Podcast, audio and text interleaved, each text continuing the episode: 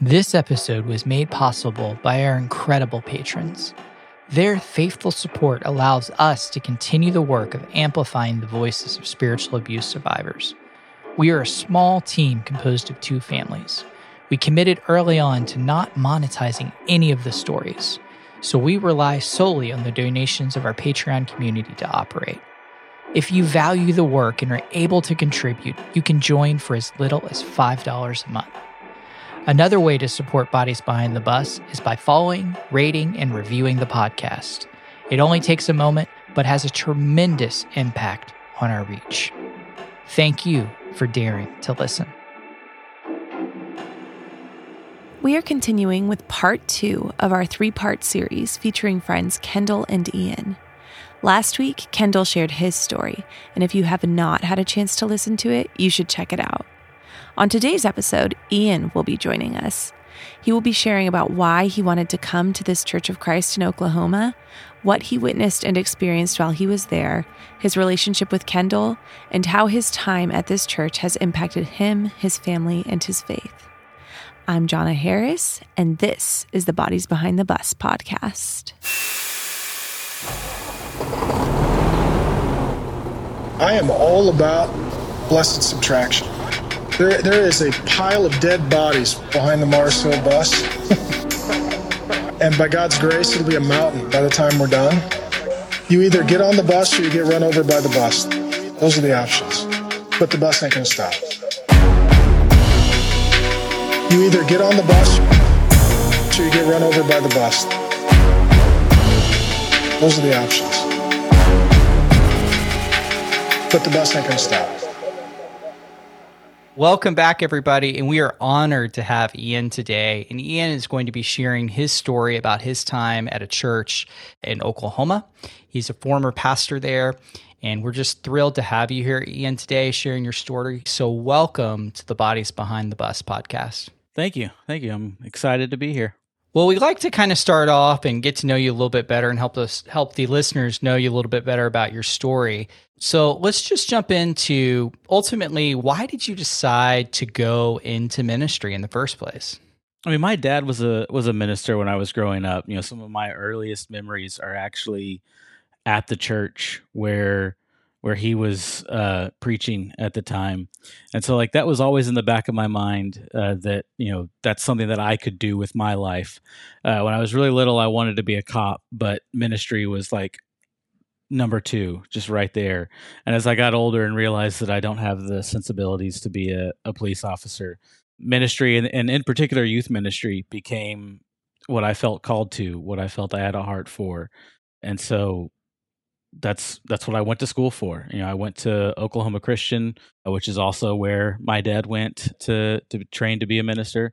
And so that you know, I went to Oklahoma Christian, and I got a, a bachelor's degree in youth ministry, and loved it so much that I stayed for five more years to get my master's in theological studies.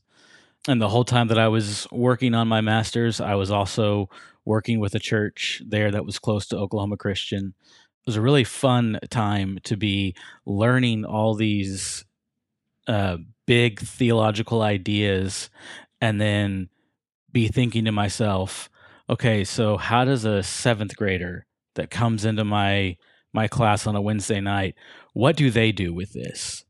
And so trying to, you know, figure out how to take what I was learning and giving it to them in a way that would help them and encourage them it was just a just really fun. And that period is is a time that I kind of look back on now in hindsight is maybe the the good old days that just really enjoying growing as a minister growing as a theologian and and spending time with students uh, who are still some of my favorite people in the world. I love that approach to trying to figure out how someone that you're you know going to potentially teach would approach this and trying to kind of take that into account as you go through not only your education but prepare to be a, a minister. That's that's a great way to look at it. So ultimately you did join a church. You came on staff on a church. Talk to us a little bit about that. What church was it? What was your role? And how long were you there? So I started out at a church in, in Mustang in Oklahoma, ended up going to a church in Texas, uh, Southeast Texas for a few years, and then I grew up in Texas, but I consider myself an Okie. That's where I've spent the majority of my adult life now. Right before I moved to Texas, I got engaged to my wife Candace, and she she grew up in Oklahoma. All her family is here, and so after three years in Texas, we really were kind of feeling a pull to want to move back to Oklahoma if there was a church that it made sense for us to move back and work with. And so there was a church in Muskogee. It was the Muskogee Church of Christ. They were looking for a youth minister, and I had been the only minister at a congregation. So I was preaching, I was doing youth ministry, I was doing administrative work, I was doing everything. And I, I, I really wanted to do just youth ministry again and get back to just that. And so that's what Muskogee was looking for. And I had also been coming more aware of the need for racial reconciliation in the church. It's something that we talked about doing at the church that I was at in Texas, and I found myself as a fairly young white pastor working mainly with white leaders of a church that I was just way out of my depth. And so one of the things that I had been praying about was, you know, God place me at a church where I can do the work of racial reconciliation, but place me with someone who does not look like me so that I can learn from them what my blind spots are. So that I have somebody who can kind of help walk me through the minefield that that is there that I can't even tell is there. And so what was really encouraging about the Muskogee Church of Christ is that a guy named Kendall Dean was there lead minister. And Kendall is about four years older than me, uh, but he is a black man and he had been at Muskogee for 10 years. And, and in the interview process with Muskogee, they were talking about how they had undergone this big, they called it a strat op, like a strategical operation or, or, something like that, where they'd really just kind of identified, like, okay, this is the community that we're in, this is the kind of church that we are, and if we're really going to have an impact in Muskogee, this is what God wants us to do. And lo and behold, it was God wants Muskogee Church of Christ to become a more diverse church that is helping bridge the racial gap that exists in Muskogee. I saw Kendall. He and I didn't get to connect too much in the times that I interviewed, but I enjoyed the conversations that he and I had, small though they were. I knew the heart that this congregation had, or at least that I was being told that they had. And I had friends who had heard of the Muskogee Church of Christ. The Churches of Christ uh, typically worship a cappella. We don't use instruments, but Muskogee does use instruments, which is usually a sign of a quote unquote progressive congregation in the Churches of Christ.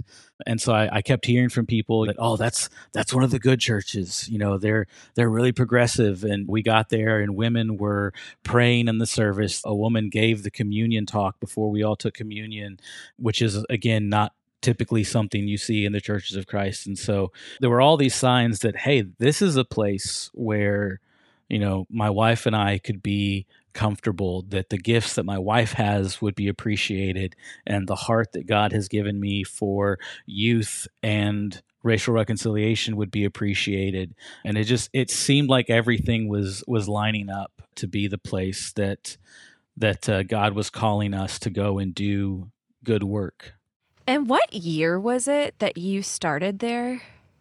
Uh, it was June. We we started June first of twenty twenty. Oh man, so you started like right in the heat of it in our nation. Yeah, it was right. It was right in the middle of the pandemic. I think it was.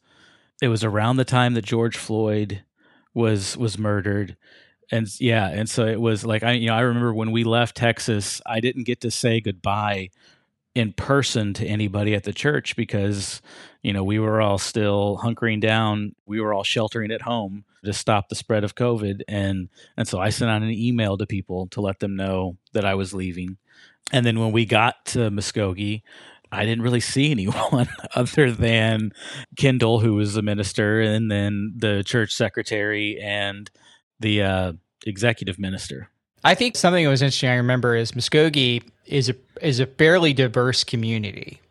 Is that right? Yeah. So that yes. strategic op they did was really looking at how the well, I don't know, I'm asking. Was it really looking at how the church then could serve that diverse community better?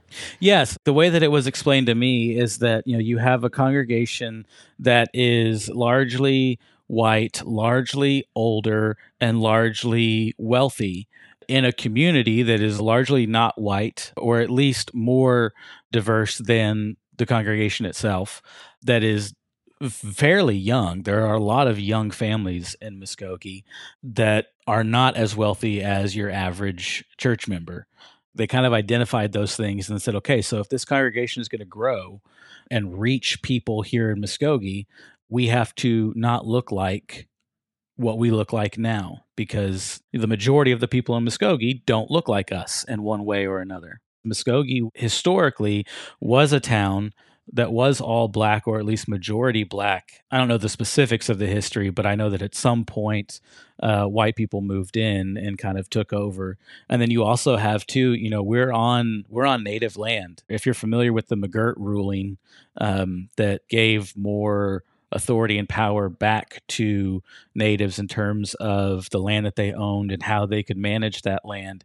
The McGirt ruling affects the land that that I live on, that my house is built on uh, because we're in Muscogee Creek country. So, where you guys were located or are located, your former church is located, is really like the intersectionality of so many things. It sounds on the surface like kind of the dream of what all of us were hoping yeah. and wanting to be a part of as we're like divesting from predominantly yeah. white colonist Christianity, right? So that as we move further into your story, that's that's something that I I was kind of heartbroken by just the fact that as we heard in Kendall's story too, that it really seemed like on the surface, like this is it. This is the start. They're starting, they're trying, which is so much more than so many other churches. Yeah. Yeah. I mean, and not not just that they were trying, but you almost couldn't help but try. Yeah. Because you know they there's a there's a college here, but Bacone, which is uh, historically a native driven college, and Bacone brings in a lot of students, and the majority of those students are not white. And Bacone was right next to the church, and so the church just I mean it's you have to right you have to reach out to those students and offer to feed like we fed them meals on on wednesday evenings because uh, you know we knew that Bacone was going through some struggles and they were basically given like $10 a day for food. They didn't have a cafeteria. They were just given $10 a day allowance for food. And so we were like, well, we're going to, you know, we're going to feed the students. Yeah. Whoa. Yeah. Yeah. Yeah. We fed those students and, and we brought them in. And I don't, I don't know if Kendall shared this, but you know, part of the history of, of Muskogee is that these uh, largely minority students were coming to this church and falling in love with the people there and falling in love with that place and wanting to share their culture and their perspective and uh, time and time again they were just kind of told that you can do that but only within the space that we allow you to have uh, that we're not going to make that part of the makeup of this congregation if you want to assimilate to the way we do things, you're more than welcome to do that. Uh, but if you want us to kind of take you in, that's not really going to happen. Mm, so heartbreaking. What were your relationships like with staff members, people in the congregation? How was that transition for your family? Yeah, so it was, you know, it was like like we talked about already. It was in the middle of COVID, and so it was really weird at first because we have elders or shepherds. You know, we have what we what they called their pastoral leadership team, which was made up of the elders and all the ministers. But we were all equal on that pastoral leadership team. We all had a vote. We all had a say in what was going on. And so, like that group, I was really close with. And so that was myself, that was Kendall, that was our executive minister. And then when I first started, I think there were our executive minister was also considered an elder. And then there were four other men who were elders. Starting out, those were really the only relationships that I had.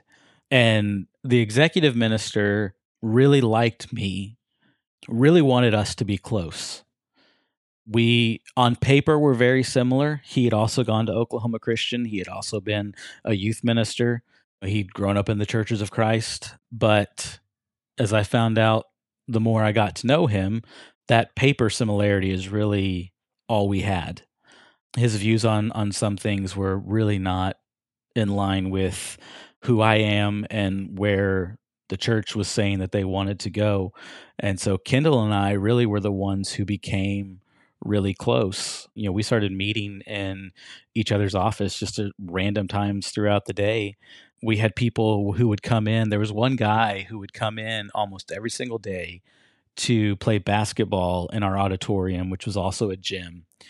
And Kendall and I would sit in there, and Kendall would be talking with the guy playing basketball. We would just start having these really great and deep conversations about life, about God, about the church, uh, about race, just, you know, about anything. And along that time, there was another.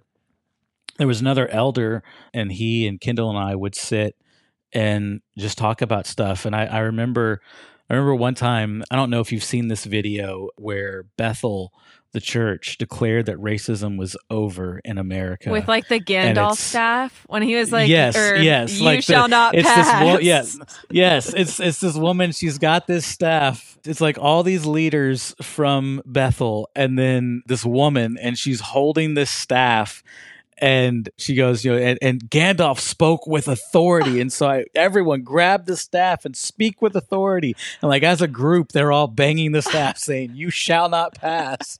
and, like, and but but Kendall, Kendall, and this elder and I were watching this and just dying laughing at it. And we were like, "Well, what are we going to do now? Because it's Should over, we- right? should we get a They staff? Just ended it. there were there were a lot of moments like that early on that were like just so encouraging and you know lighthearted but but also kind of deep at the same time.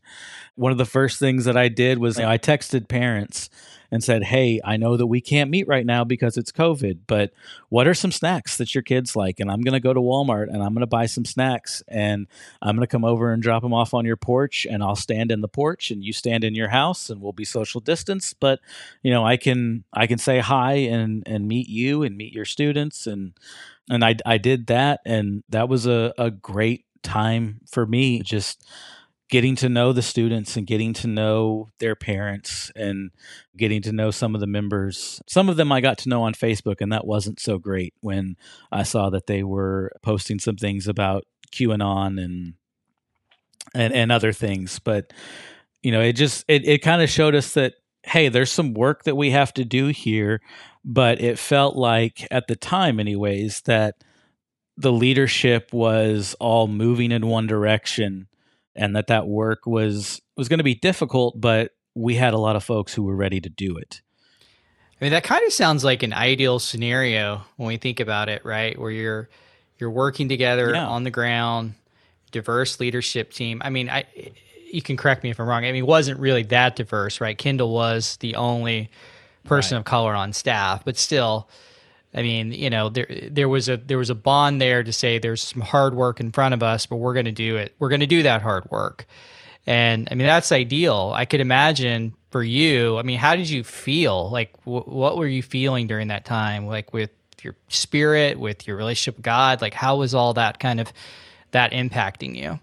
so those those that was really like in the first six months and i mean like it was incredible because i i came from and, and i don't i don't want to disparage the congregation in texas you know because there there are wonderful people who were there and i think it was more just a culture shock than anything else because it was i mean it was i grew up in fort worth texas and this was southeast texas like right next to Louisiana. They're you know they considered themselves Cajun, so it was just really, really different and and and difficult for us to connect. And so you know that those first six months of being back in Oklahoma and being at Muskogee.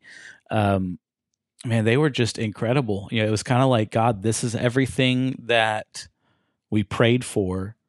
This is a church that, you know, it's not perfect because there is no perfect church, but they're they're working and they're wanting And so I was really excited. My wife was a little less excited. I think she saw the potential, but she had just been so beat down by some of the things that had happened in Texas that she was a little more hesitant and a little more on guard, which ended up being a bit of a blessing in the end. But I was excited and I was ready to go and was probably a little too headstrong and, and maybe a little too zealous. But it looked again, you know, like this is the place, this is the moment, this is what this is what we've been praying for, this is what we're here for.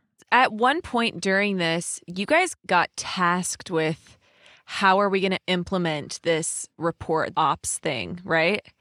Was that Yes. tasked to you and Kendall specifically? Or was it kind of supposed to be everybody, but you and Kendall were the only ones that worked on it? Yeah, so it was kind of supposed to be everyone. Mhm. And it was really supposed to be elder led because in the churches of Christ, the ministers are, we're the paid employees. Like we have power, but it's more implicit than explicit. Like we don't really have the power to say, we want to do this and then this happens. The, the elders can do that, but not really, not really the ministers. And so it, it should have been elder led but a lot of it was kind of falling on Kendall and I as you know the faces of everything because we were still largely remote in terms of our Sunday morning services. And so, or, or streaming, I guess, is the term that everyone was using. So we were still streaming our Sunday morning services. And so Kendall and I were the only ones that people really saw. And so it was kind of falling on on us to do a lot of these things. Uh, and then in and one move that at the time um, seemed like a good idea, but as I look back, it seems like maybe that was kind of the beginning of of all the the drama and everything that was to follow. The elders had kind of decided, okay, so we need to talk about this in some way. I think this was right after George Floyd was was murdered. They're like, we need to address these things. We need to introduce the congregation to this strat op and this new direction for the congregation. And so we're going to air a sermon series by a guy named Rick Atchley, who is the pastor of the Hills Church in North Richland Hills, Texas, which at one point in time was the place in the churches of Christ.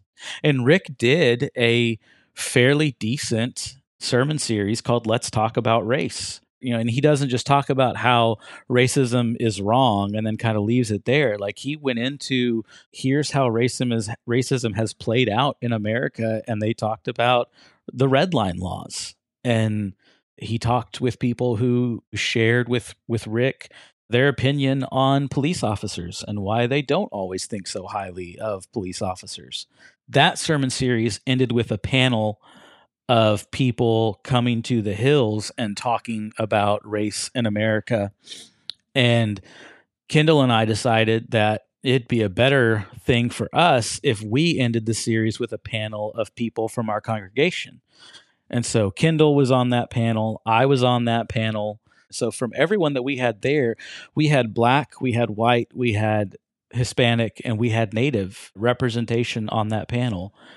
And we were all talking about how that sermon series had impacted us and our experiences of race in America and what the church had done, hadn't done, should do, could do to help bring about change. And and Kendall and I got done with that, you know, on Sunday morning. And I remember him and I talking that next Monday that we were in in the office and just going, man, this is this is such a good start. Like there's still a lot of work that needs to be done. There's still some some people in the congregation who we may have to work to change their minds to help them see what God is already doing, but what a great moment this has been. And I think that very same day we had a pastoral leadership team meeting. And Kendall and I were going in with, you know, what a great start. And we get there and we start having this meeting, and it's very clear that everyone else on the pastoral leadership team, instead of thinking, what a great start, they're thinking, okay, we did it. We talked about it. And and now that we've talked about it, you know, let's let's move on to the next thing. Box Uh, we're- We're, done. Yeah, We can check we can- the yeah, box. Right. We can we can check off that Wow. box. What did you feel when they said that? What were you feeling, thinking? It was it was disheartening for sure, and it was kind of a a little slap in the face that not not like a slap in the face that like oh okay now i'm awake now i understand you know where the where the traps are for this. Prior to this too we had been doing a be the bridge group at the church and one of the elders was a part of that. We had a good mix of people from the congregation that were a part of that as well and around the time that we started airing that let's talk about race sermon series our be the bridge group wrapped up. The the elder who was in that group had been attending some kind of class that was basically called whiteness 101 and he was talking with me about how he and I needed to teach that whiteness 101 class to our church because it's it really just kind of teaches white people about our privilege in a way that doesn't say privilege because you know that can sometimes make us as white people, you know, kind of like raises our hairs. Like Makes us get I, on I Facebook. poor, I'm not and privileged. Start commenting. Right. Yes. So we, you know, we had had that and we had had the series and we were having these conversations and then we go into this meeting and it's like, okay, we're done. It was, we've got feedback now from this series that we have done and these other things. And maybe we need to rethink this. We need to, and it was, it was really our executive minister who started pushing this. And he was saying, you know, I really think that we need to pray. We need to pray and ask God for guidance to see if this is really what God wants us to be doing.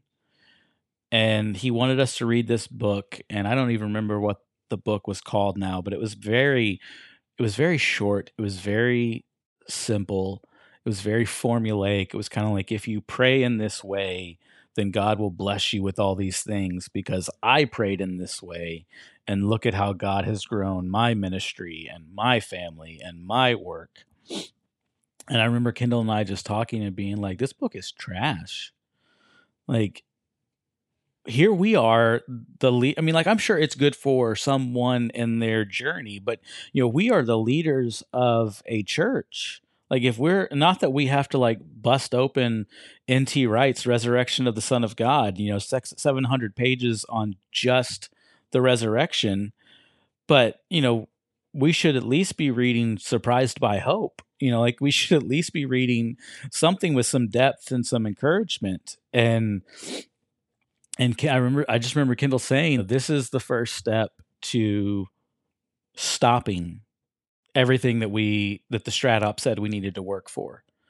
That this is how kind of the end begins, is with going back to prayer, because we're going to pray about it forever." And the only thing that's going to change is that we're no longer going to be moving forward with what we said we wanted to do. And he ended up being right. He ended up being very, very right. And I think too, it's important to remember that Kendall had been there for already ten years when this had happened, right?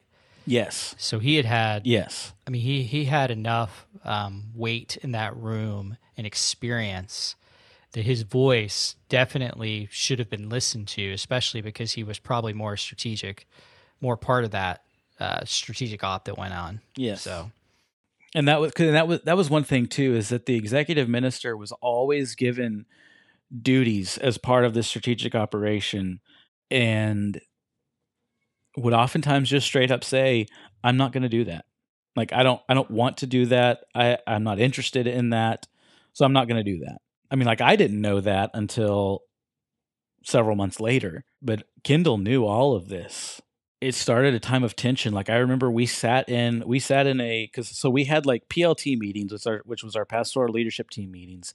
But then we also had staff meetings, and the staff meetings were myself, Kendall, our executive minister, and our secretary, and we had staff meetings every week. I remember sitting in a staff meeting, and the executive minister, and I I might be getting this a little wrong, but I think it's mostly right the executive minister started praying about tension that he felt amongst the staff, which was the first time that anything had been said about tension amongst the staff. And so after the prayer, Kendall was like, and this is one of the things that I love about Kendall is Kendall doesn't let anything slide. Like if you say, like if you if you try to do something that's like petty like that, like Kendall's gonna call you out on it because you know he's gonna just gonna look at you and just be like, say with your chest, if you're gonna come at me, come at me. Kendall just kind of like stopped and was like, what? What's this about tension? What kind of tension do you feel? And and so the executive minister was talking, and really what it came down to is that Kendall and I were getting very close. The executive minister and myself were not getting very close, even though he thought we would. I mean, like, I remember when I got hired, the executive minister said to me that he was looking forward to a lifelong friendship and that he was going to be present at my oldest son, who was one at the time. He was going to be present at my oldest son's wedding. In his mind, we were going to be best buds. And Kendall and I were becoming best buds, and the executive minister and I were not. And I think the tension that he was feeling was that he was kind of losing control of what he thought was going to happen when I came on staff. Which, in one hand, it's like sweet that he wants to be committed to you and do ministry with you.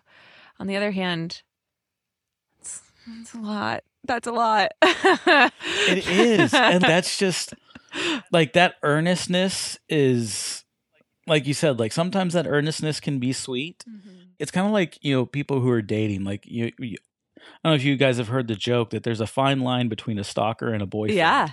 You know, like like one one of them you're welcoming the attention. The other one you don't want the the attention. and I feel it's the same way with that earnestness. That earnestness can be very sweet if it's reciprocated. And I just didn't know this guy well enough. And I'm, you know, and it takes relational work. Like that you need to have yeah, build yeah. equity. You're still new. At this point, I would right. consider you still new to the staff, even during this tension conversation. So fast forward from he's standing at your son's wedding to right you're right. hearing that he's feeling tension because you're not his best friend, you're Kendall's best friend. Right. And like and I wouldn't even say that like I was Kendall's best friend. Like we were just really good work friends. Yeah. At at that, you know, you know, because this was I'd known everyone in that room for six months, and vice versa. You know, they'd only known me for six months. Right.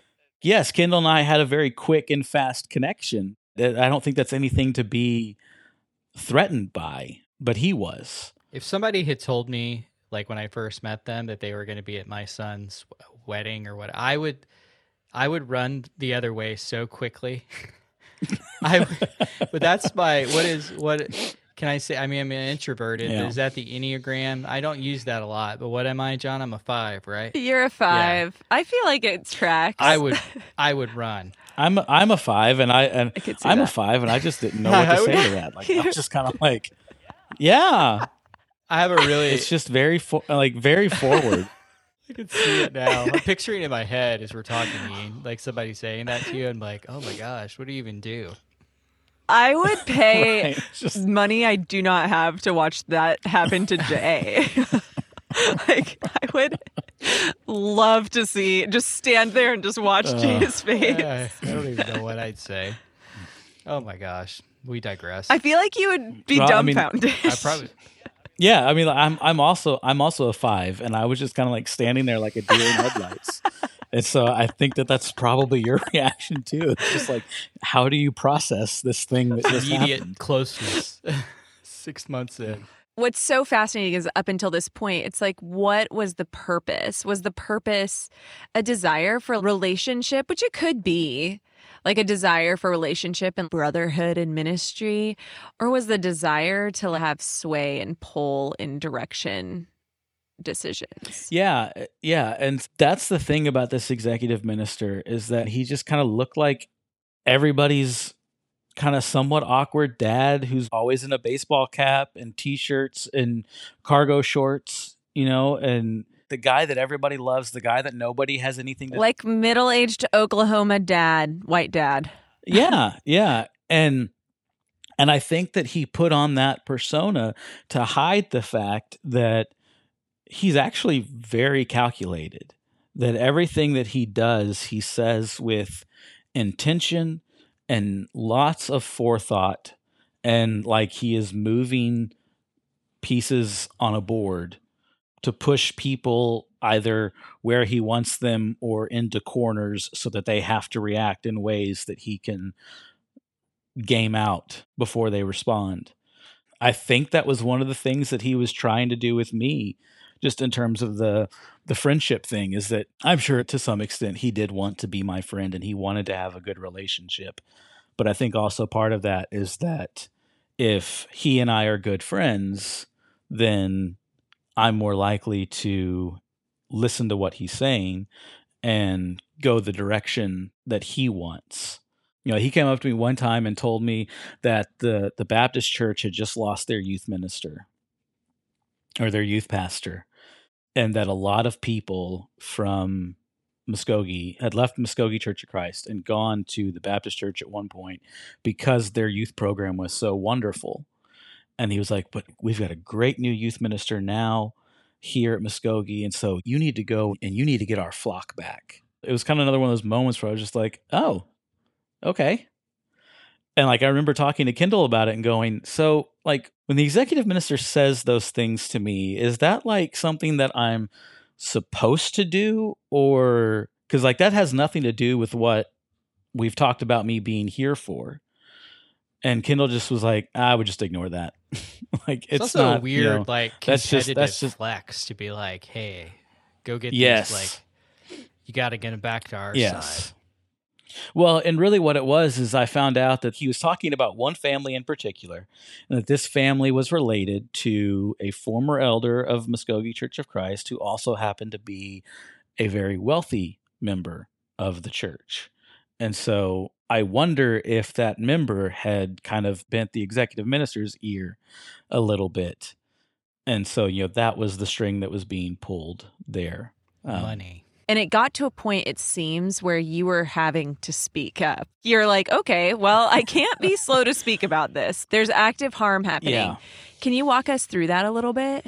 Yeah, so so I mean like all these things had kind of happened and and there's this is not the timeline in which they happened, but they they did happen before this one big event. We were in a PLT meeting one night and at this point we had lost elders and so it was just myself, Kendall, the executive minister, the elder who had wanted to teach the Whiteness 101 class and was starting to pull back on those things, and one other elder. So there were just five of us. And this was a very contentious meeting from the beginning. One of the elders, the one that wanted to teach the Whiteness 101 class, one of the first things that I remember is the executive minister and Kendall kind of got into it a little bit. And this elder just like stood up and grabbed a dry erase marker and threw it on the floor I and just screaming about how he was so tired of all this fighting and it needed to stop. And like the only thing like that's seared into my mind because I remember watching the marker go one way and the cap go the other way and then going to like like and then when he stormed out of the room I got up to go find the marker and put it back together and I couldn't find the cap. Like I was just looking I, like I just and so like I just went and set it down on the whiteboard and went and sat down. Were back you down. confused? and it was, Did that feel like a like an Yeah. escalation? Yes, they were having some disagreements, but I didn't feel like it was that big of a deal. And then for this other elder to kind of like blow up like that, I was just kind of sitting there. I don't know if you've seen the the new show Yes, Jury Duty yes, that about sure was the. awesome. I was I was sitting there like Ronald, just kind of like, is this real life? Like, should somebody go after him? I didn't I didn't understand like what had happened. And then eventually eventually this elder comes back in and he goes you know i'm i'm sorry. You know i shouldn't have done that. I'm just i am just so tired of us and we are a team and we need to be coming together and we need to stop all this infighting. And it was at that moment that the executive minister decided to speak and he said and he just looked over at kendall and he said you know kendall i really you really have got to forgive me and trust me. Like you have just you have got to you can't you can't keep doing this. You have got to forgive me and trust me. And he said you are tearing this church and when like he didn't even get to finish the word. And i said no no no. Like that is not that is not how this works And I looked at him. I said, "Yo, you you don't just demand forgiveness from someone. You don't just demand trust from someone. Like forgiveness is given out of the grace of the heart of the forgiver. Like you don't just get to go to him and say, "Well, you have to forgive me and now," did you know so that we can move did forward. Did you even know what he was trying to get forgiveness for? No, I I didn't. Yeah. I I found out later.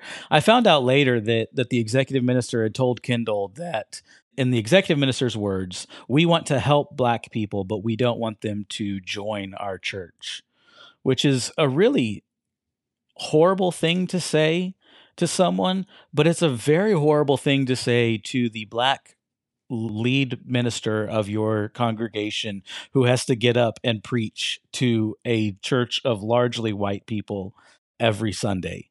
And I remember looking looking at him too and saying, I know Kendall and I'm certain that he has forgiven you, but when it comes to trust, like you just you can't demand that from someone. That's not how trust works that you have to earn that back. And he kept on going trying to say kendall you just got to forgive me. And i and and i spoke up again. I was like that you can't just keep demanding this. And at one point the executive minister looked at me and said what are you his lawyer? And and i said no but i'm not going to sit here and and let you say these things to him when it's not right when that's not how this works. And you you know you can't just look at someone and decide that well you know I I've wronged you but now's your turn. You need to you know I've apologized for wronging you and and now you need to forgive me. How did he respond to that when you said that to him? It did not go over well there was no resolution to anything that I had said, no resolution to anything that Kendall had said, or the executive minister had said, or the elder who threw the marker had said. And we just kind of left.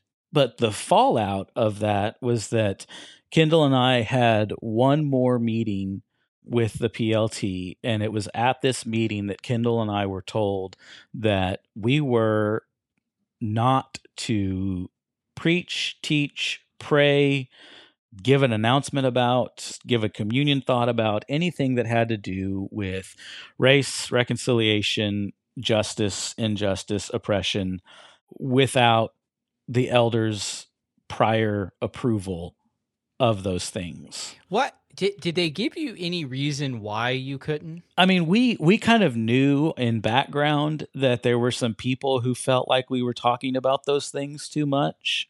Like at this point, we'd already done the Let's Talk About Race series. Kendall had talked about some things. I preached a sermon on the Magnificat, which how do you not talk about ending oppression when you're talking about the Magnificat? I mean, Mary sings about it. You know, we had talked about those things, but we also knew that there were some people in the church that didn't appreciate that we were focusing on them maybe all the time in their minds. Do you think you could have looped in, or I guess could the executive pastor be included in that as well? Was he uncomfortable with all of these topics? Oh, he absolutely was. He was not going to come out and say that because who's going to come out and say, I don't want to talk about those things? You sound like a horrible person if you say that. And it was a horrible thing to request of Kendall and myself. And then that was also the last time that Kendall and I had a combined meeting with the PLT. The PLT was supposed to be the ministers and the elders, and everybody has a vote and everybody has a say, and it's all equal and everybody shares the load. And after that meeting where we were told not to talk about those things, they started meeting with Kendall and myself individually. So I would meet with them and then Kendall would meet with them. And can you give us a refresher of what PLT stands for? Pastoral leadership Okay. team. And did they tell you they were going to start doing it separately with you and Kendall? No, it was just like they said that they wanted to meet with me individually and they wanted to meet with Kendall individually. And then that was the format moving forward. Is that not weird when you guys are supposed to have equal say and you weren't included in that decision? It's very weird. And it was very clear that we no longer had equal say in things, but we were never told that we were losing our equal say in things.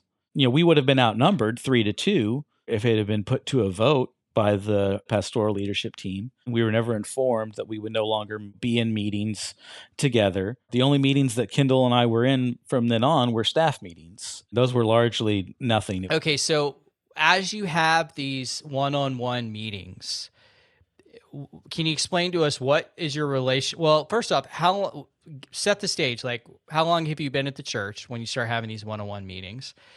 How is your relationship with Kendall going based on the you know what's happening in these meetings, and then what's going on in these meetings, these one-on-ones? So I want to say that I've been at the church somewhere around the eight to nine, ten months mark at this point. Kendall and I are I mean, like we're work we're planning sermon series together. We're planning worship together. I'm asking him for advice on things daily. I think by this point we had already taken a trip to Oklahoma Christian because a professor there had asked Kendall to speak to his class about racial reconciliation in the church and Kendall was like, "Well, I'm not going without Ian."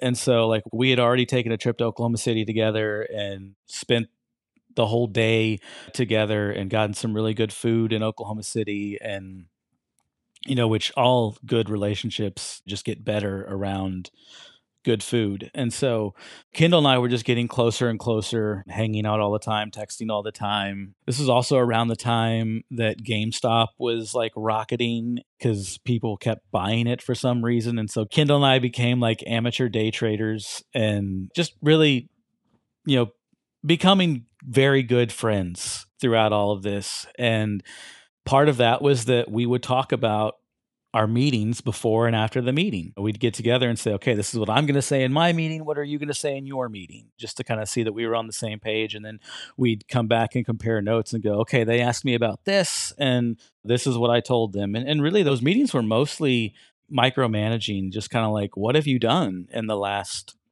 however long it's been since we've talked with you. And what do you have coming up? There was no big picture. It was all just kind of what is your lane? And what are you doing to stay in your lane?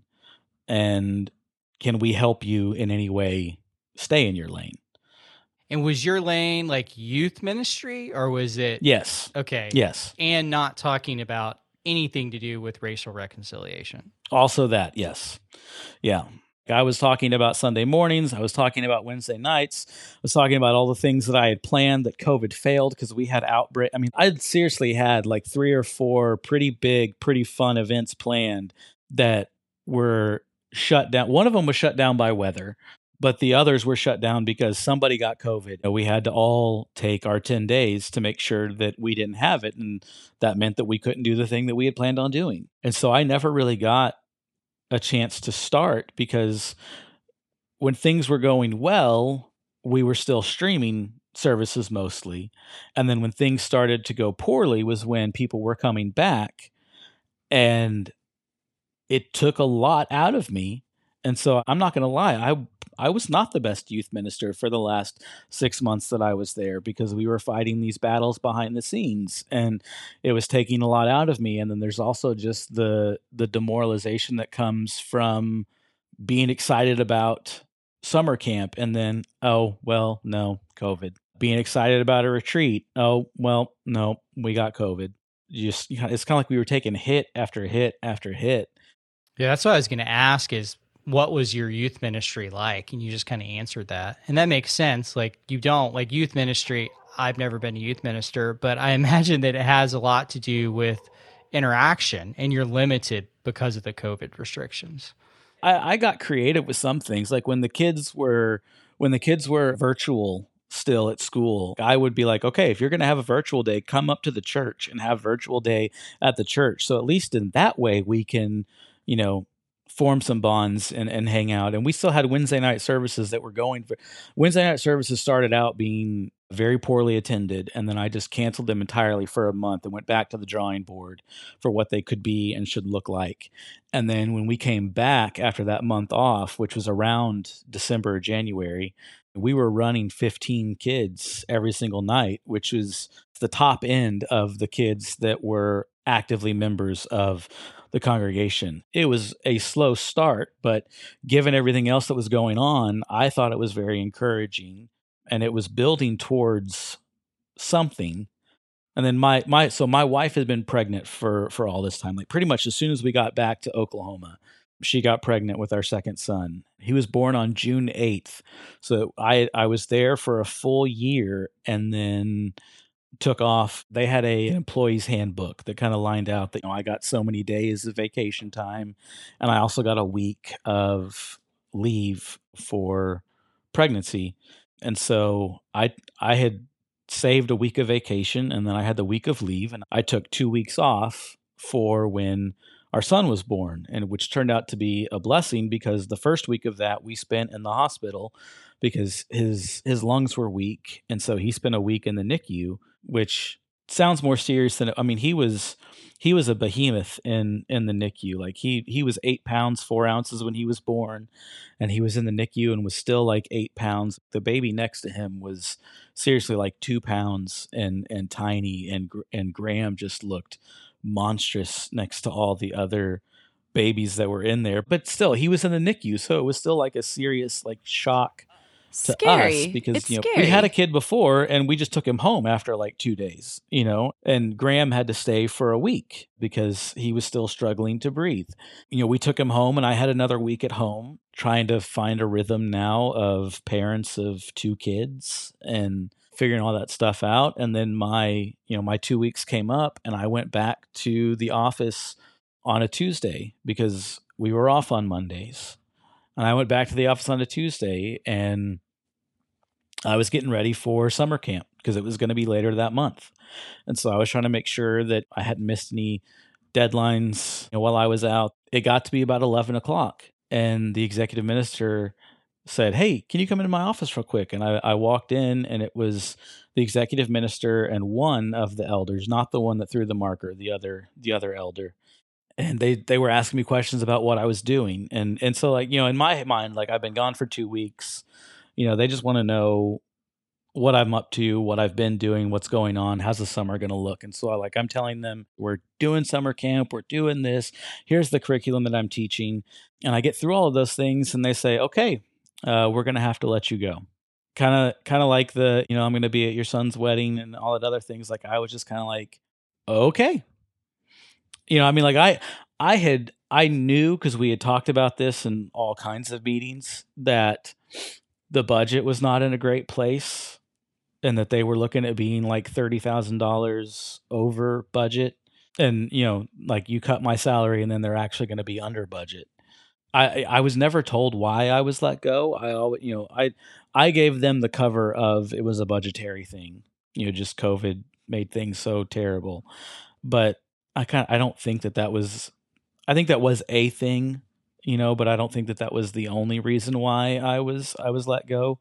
But what was really awful in all of that, aside from the fact that I'm being let go with a 2-week-old at home, is that I remember the executive minister looking at me and saying, and you know, you know, like you know, if if you stay, I'm sure you can find something that you can do in town, or or you know, if if you're if you guys are going to move, the the real estate market is really hot right now. It's a great time. It's a great time to sell a house. And I was just kind of like, yeah, yeah, it is. Oh, you talk about not reading okay. the room. wow. Yeah.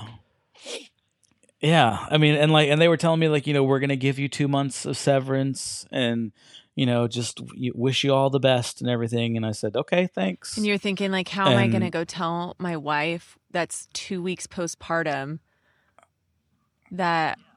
Yeah, that I don't I, have a job. I don't have a job, and we are like, losing our community, everything. Yeah, and so like I looked at and like this is I don't even know why I did this because I just been let go. So what does it matter? But like I looked at both of them and I said, "Is it okay if I go home today and just don't come back?" And they were like, "Yeah, sure." and so like I, and so I did. Like I, w- I went yeah. home. I mean, you just got let go, so you're allowed to leave. Yeah, I was like, I don't want to be here anymore. and so like I went, I went home, and I came in and like I remember we had we had friends over because again, you know, new baby, right? So Candace had a, a woman who is like a second mother to her, you know, kind of over at our house to to visit and see the baby. And and I came home and Candace was like, Why are you here? And I said, Hey, let's go upstairs real quick. And and then I told her, I was like, Hey, I I just got let go, but it's gonna be fine.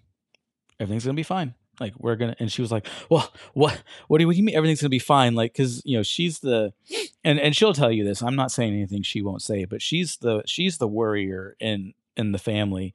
And I was just like, I, I don't know. I don't have an answer to what we're, what I'm to do, but I've got two months to get it figured out and everything is to be okay. And, you know, in hindsight, that was like everything has not been smooth since then, but, you know, everything has more or less been okay. And man, I just, I can't, I can't stress enough what a blessing it was even with all the negatives that have come with that like it what a blessing it has been to be removed from that space and not have to worry about is someone going to read this Facebook post? Is me like gunning for them? Is someone going to stumble upon my my Twitter, which I don't have anymore, but did at the time, and and read my tweets and and you know complain to the to the elders about me because I'm tweeting that Breonna Taylor deserves justice or or whatever it may be. Um, and so like it was just it was just a huge like I, I I was let go and so there was a weight on my shoulders, but I also felt like a weight had been lifted from my shoulders. I totally get that. That totally makes sense in my head. Like that idea of like it's almost like you knew it's almost like you knew, like in your gut, right? Now that you're on the way out, it's like, man, I finally just don't have to deal with this shit anymore at this place. Yes. Like, I totally yes. get that. Yeah. Oh my gosh. What? Yeah. How did you break the news to those that were at the church, like Kendall, that you were friends with? Yeah. I think I called Kendall. I think I called Kendall and told him, and he was like, What? And I, because I remember saying, Oh, so you didn't know about this? And he was like, No. And so, like, you know, I, I called Kendall and, and told him. And then I, I, I honestly, I didn't really tell a whole lot of people after that because I, I don't I don't I don't know why honestly we were just like regrouping. Yeah. It's so hard in ministry jobs when you're let go. Hey, been there. Cuz like there's so many things you're like I don't want to sow dissension, right? Or like f- afraid of the church's reputation.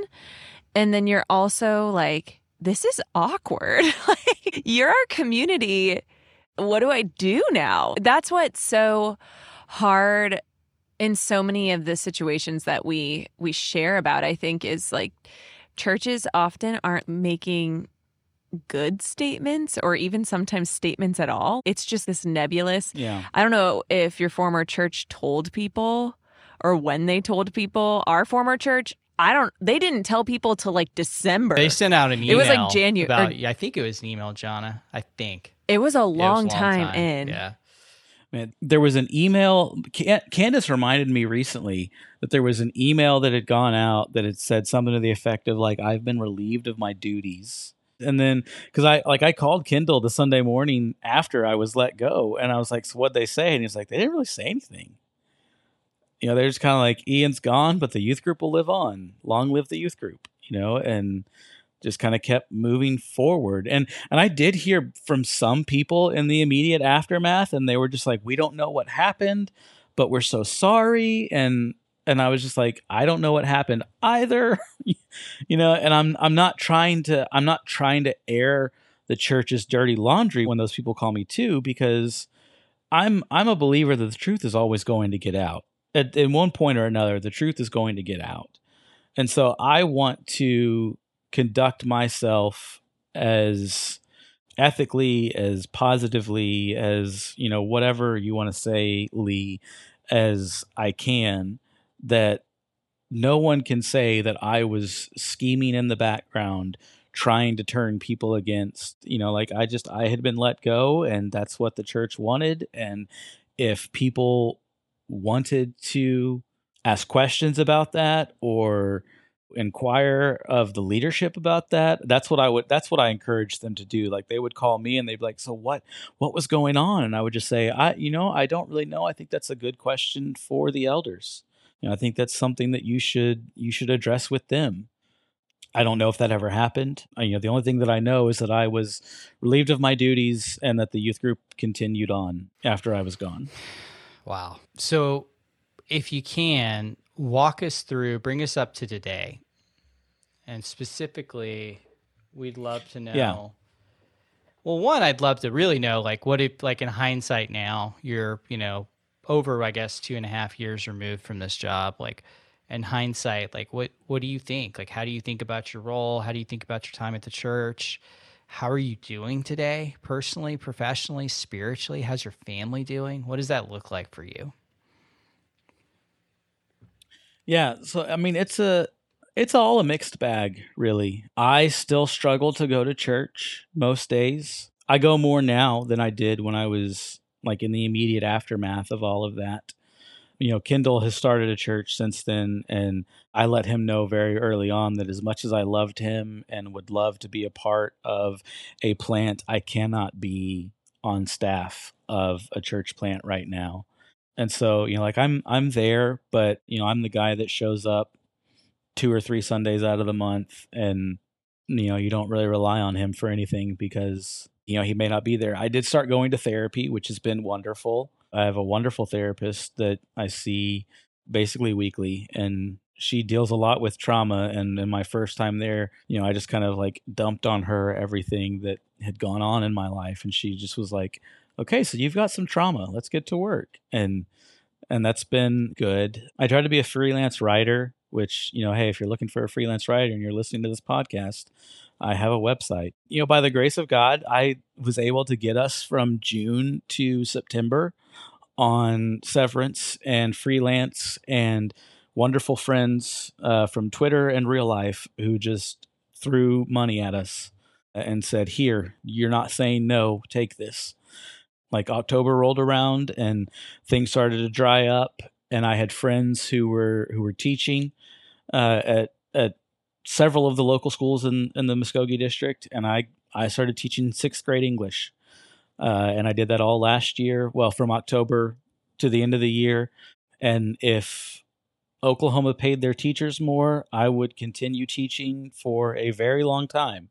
But it's difficult to support a family of four on on just the salary of a teacher, and so I just accepted a position as a claims specialist, which will let me work from home. Uh, it's more pay, and my therapist and I have been talking about what it looks like to not live in your purpose, like to know that your purpose is ministry and what that looks like and how you get back to it. And so, you know, job wise, I'm also taking classes at uh, Grand Canyon University to get my master's uh, to become a licensed professional counselor. And I think that is going to be the way that I can hopefully start aligning with my purpose a little bit more uh, going forward in the future. That's awesome. I love that so much. I know it's so hard to feel like you're like created to be living into certain giftings and just not be able to it just it feels like such a big like a deep loss. So i'm Yeah. really excited for that to get hopefully redeemed in your life. I, I think it already has. Hmm. And even even just in my time teaching because it's it's really just kind of shown me like there are other ways for me to make an impact on the lives of 6th through 12th graders.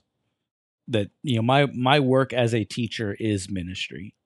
You know i have to prepare them for the state test in english but i'm also feeding them when they come to school without food you know without having had breakfast or taking them out into the hall and asking them what's going on because they're not acting how they normally act and you know hearing what's happening in their life and just being the adult that is listening to them at that point in time um, and so there's some ways in which that's already been redeemed but yeah i i think becoming a counselor is kind of that next step you know i was talking with a professor of mine from from Oklahoma Christian. He was at he was asking me what I was doing, and I said, "Well, I'm I'm reaching out to you because I need somebody to write me a reference letter to join the the program at at Grand Canyon University." And and he said, "You know, if I was if I was 30 years younger and had been a minister, I would be becoming a counselor too, just with the way that." some that the way that the way that church is going right now i i think that's the move i'd be making too uh, and so that was that was really great to hear too. Yeah. I think that's so beautiful.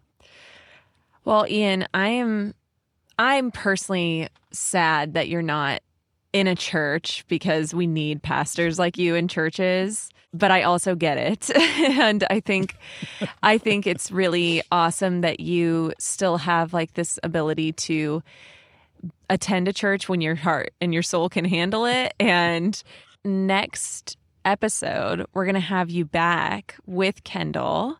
Yes. And we're going to be talking to you guys together and have a little bit of a joint conversation about what it looked like to experience this from both your different perspectives and the different ways that you guys held privilege and how that played into your friendship. I'm excited for that. I feel like you both have kind of said like we're we're friends, we love each other, but we haven't even fully talked about this together yet, like fully sat down and like no, had the conversation. Yeah, no, we haven't. Like we've we've talked about it in bits and pieces, but yeah, we've not just like sat down and and been really like, "Whoa, bro, this in. happened yeah. to us." Right. Yeah. Yeah. Right. So I just want to say thank you personally for sharing your story. I know it's not easy to think through this stuff. Your family has gone through so much that was so painful for you guys. And I'm just I'm grateful for your integrity and your character and your willingness to say hard things when you need to and to put the cat back on the marker if it needs to happen. Everybody needs the person in the room that's going to put the cat back on the marker. So, yeah. I appreciate you. I do want to know if there's anything else you'd want to share about your time at the church or if you'd want to speak to the church as a whole. Uh, the global church or the local church, anything that you'd like to share from the experiences you've been through. Yeah, my therapist asked me that too when I told her that I was going to do this podcast. And she was like, "What do you want to say? Like, what's the one takeaway you want to leave people with?" Um, and and honestly, I think really that what I would what I would tell people is that when when things like this happen in your church, ask questions. Like the leadership exists to shepherd you and to lead you, which means that you have a lot more power and authority than you realize. Um, and so when you see a, a, minister or a pastor let go and you don't understand why, ask. And if you don't get a satisfactory answer, keep asking. Be the persistent widow until finally the wicked judge says, All right, I'll tell you the answer just so you leave me alone. I mean, I get why people don't ask because it is often easier just to be like, such a shame and and move on forward. And I I, I don't fault anyone for for not asking because it can be a lot to lose a church community. Um, but you know, if you have those questions, if you find yourself wondering why is it that this church can never seem to keep a pastor or whatever, ask those questions, be inquisitive, and don't just let them sweep things under the rug because that's often how injustice thrives is that people are afraid or unwilling to to just say why did this happen Next week, we will be concluding this three part series with a special episode featuring both Kendall and Ian. It was a beautiful conversation, and we cannot wait to share it with everyone. Until then, for John Harris, I'm Jay Coyle, and this is the Bodies Behind the Bus podcast.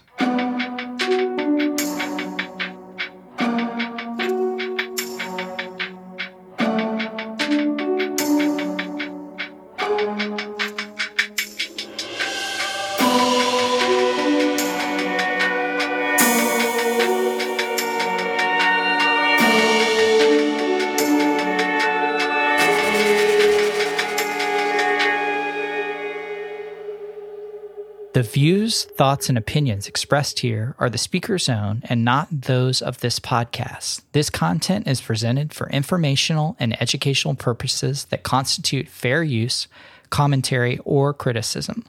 While we make every effort to ensure that the information shared is accurate, we welcome any comment, suggestion, or correction of errors.